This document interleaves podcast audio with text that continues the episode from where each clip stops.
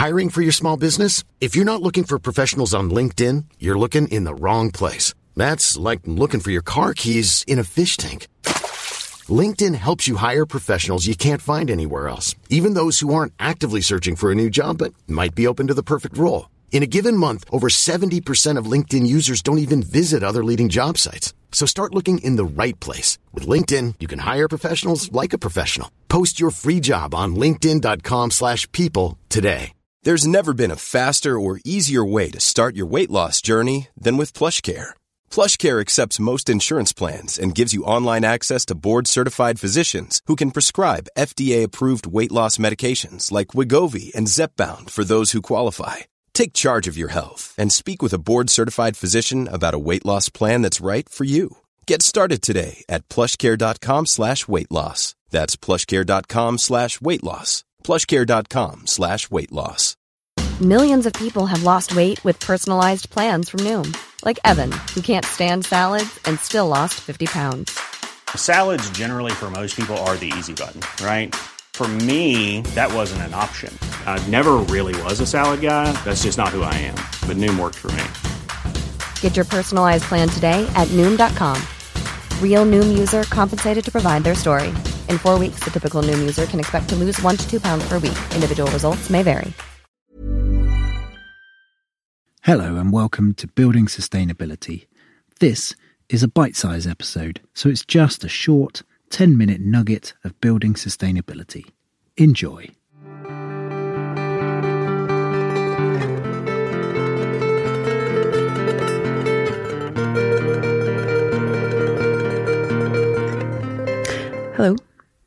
My name is Karen, and I join you today to share a little about my perspective of working in and with the built environment and the journey that has led me to prioritise climate change action in both my personal and professional life.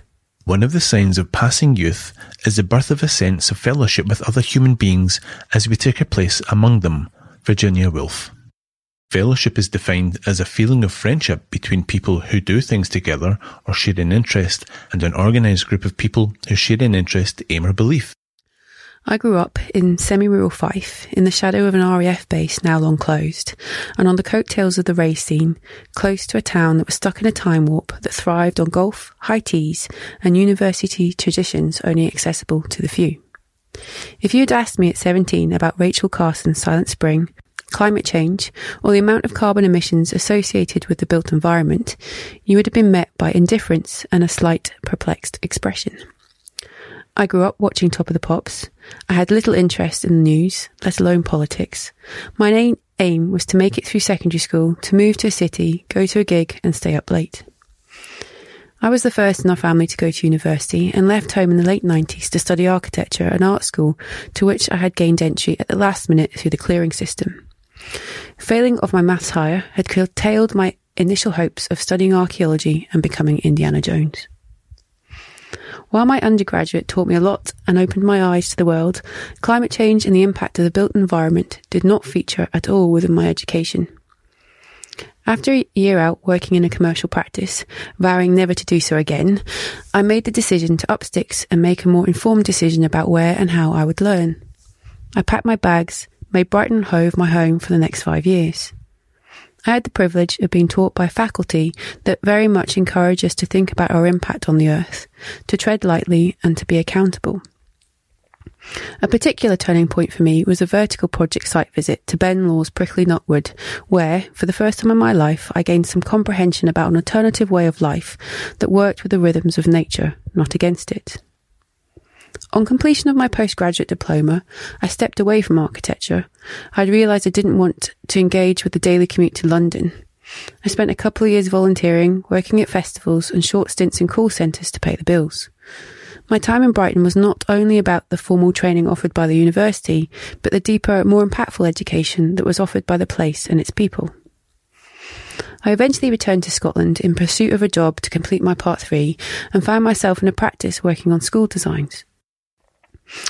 I learned a lot about the challenges associated with delivery and began to obtain enough experience and insight to develop my own opinion about the limitations of the profession. My continued questioning of the impact of our design choices meant that I was encouraged to become a BREEAM assessor, But I quickly realised that by doing so, I had put myself in a silo that was often only wheeled out when a tender required such a role. Sustainability was a bolt on that primarily focused on renewable energy and increased insulation and did not drive the ethos of the practice. It was tokenistic. Then came the recession. I was a new mum and without a job, and fate threw me an opportunity I had found hard to turn down. An ex-colleague had moved to work with a national contractor and they needed some help to better understand the BREEAM process. They offered me a part-time position and to be honest, total freedom to work out what help they needed. My time with them was a roller coaster. Over the six years, I went from working in total isolation and obscurity to working directly with the board, helping them get their head around how to continue their 200 year old family business and starting to put together an adaptation plan.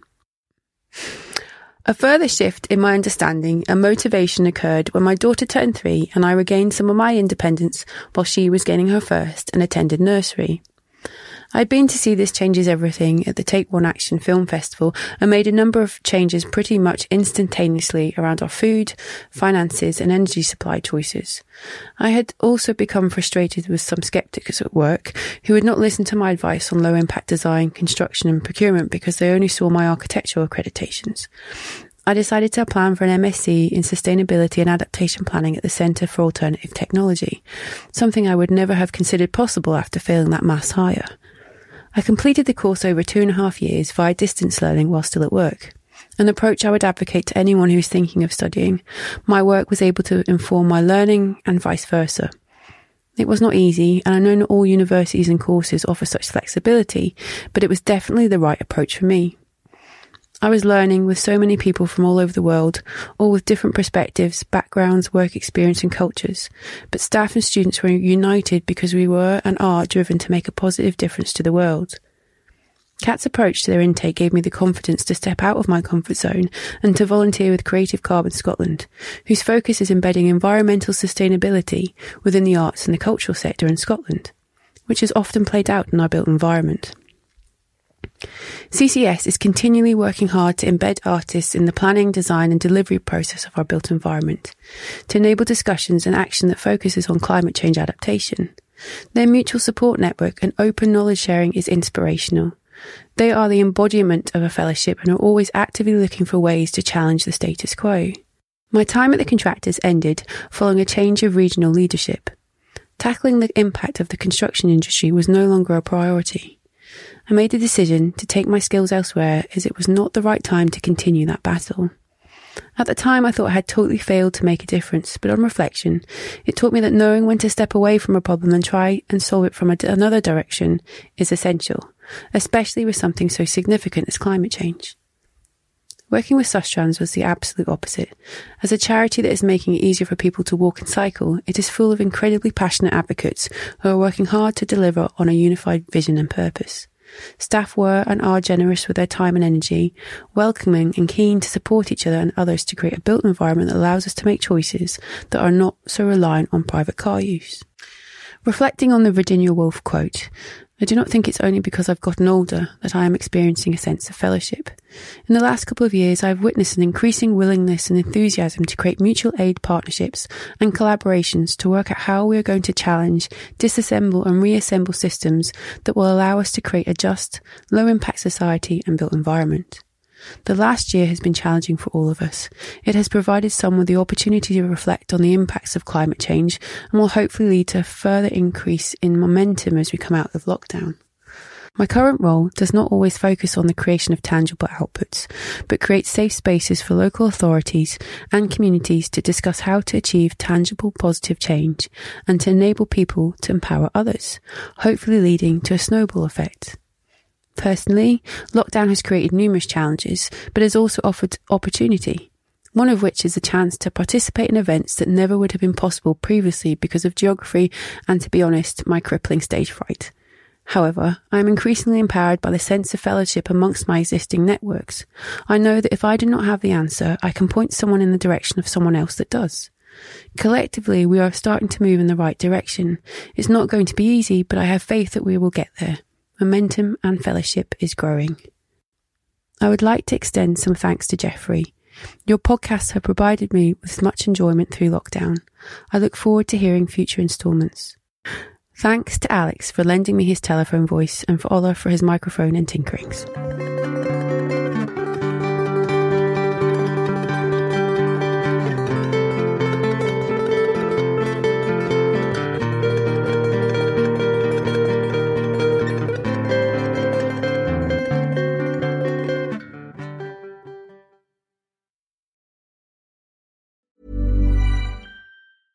Hey, it's Paige DeSorbo from Giggly Squad. High quality fashion without the price tag. Say hello to Quince. I'm snagging high-end essentials like cozy cashmere sweaters, sleek leather jackets, fine jewelry, and so much more. With Quince being 50 to 80% less than similar brands. And they partner with factories that prioritize safe, ethical, and responsible manufacturing. I love that. Luxury quality within reach. Go to quince.com slash style to get free shipping and 365 day returns on your next order. Quince.com slash style.